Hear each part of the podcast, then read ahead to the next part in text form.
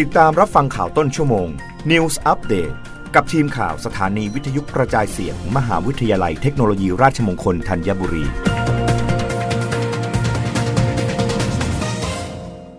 รับฟังข่าวต้นชั่วโมงโดยทีมข่าววิทยุราชมงคลธัญบุรีค่ะกรมอุตุนิยมวิทยาเผย ประเทศไทยยังมีฝนตกหนักบางแห่ง ส่วนพายุโซนร้อนหมาอ้อนจากฟิลิปปินส์ไม่ส่งผลโดยตรงกับประเทศไทย พยากรณ์อากาศประจำวันที่ 23 สิงหาคม 2565 ลักษณะอากาศทั่วไป 24 ชั่วโมงข้างหน้า ร่องมรสุมพัดผ่านประเทศเมียนมา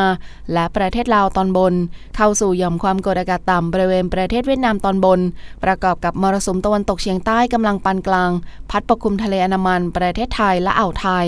ลักษณะเช่นนี้ทำให้ประเทศไทยมีฝนตกหนักบางแห่งในภาคเหนือ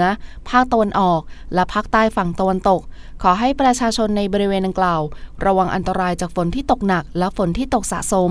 ซึ่งอาจทำให้เกิดน้ำท่วมฉับพลัน และน้ำป่าไหลหลากโดยเฉพาะพื้นที่ลาดเชิงเขาใกล้ทางน้ำไหลผ่าน และพื้นที่ลุ่มไว้ด้วย ซึ่งพายุโซนร้อนหมาอ้อนบริเวณด้านตะวันออกของประเทศฟิลิปปินส์คาดว่าจะเคลื่อนลงสู่ทะเลจีนใต้ตอนบน ในช่วงวันที่ 23-25 สิงหาคม 2565 และเคลื่อนขึ้นฝั่งด้านตะวันออกของประเทศจีนตอนใต้ โดยพายุนี้ไม่ส่งผลกระทบโดยตรงต่อประเทศไทย สำหรับกรุงเทพมหานครและปริมณฑลมีฝนฟ้าขนองร้อยละ60 ของพื้นที่ อุณหภูมิต่ำสุด 25-27 องศาเซลเซียส อุณหภูมิสูงสุด 32-35 องศาเซลเซียส ลมตะวันตกเฉียงใต้ความเร็ว